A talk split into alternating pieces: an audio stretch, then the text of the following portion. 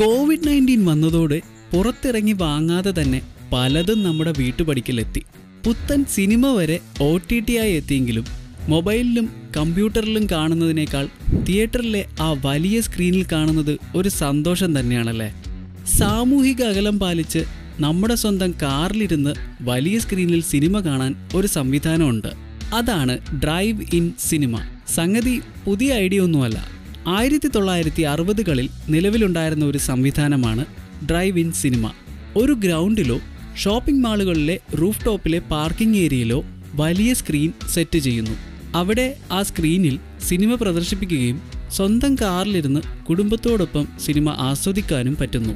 എല്ലാവർക്കും സ്ക്രീൻ വ്യക്തമായി കാണാൻ കൃത്യമായ അകലം പാലിച്ച് സ്ക്രീനിന് അഭിമുഖമായാണ് കാറുകൾ പാർക്ക് ചെയ്യുന്നത്. കണ്ടാൽ മാത്രം പോരല്ലോ ശബ്ദം കൂടി കേൾക്കണ്ടേ?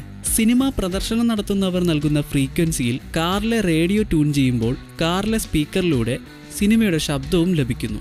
സംഭവം കൊള്ളാല്ലേ? കോവിഡ് അല്ല എന്തു വന്നാലും നമ്മൾ അതൊക്കെ അതിജീവിക്കും. പിന്നല്ല. കേൾക്കൂ കലിപ്പൻ stock Malayalam podcast.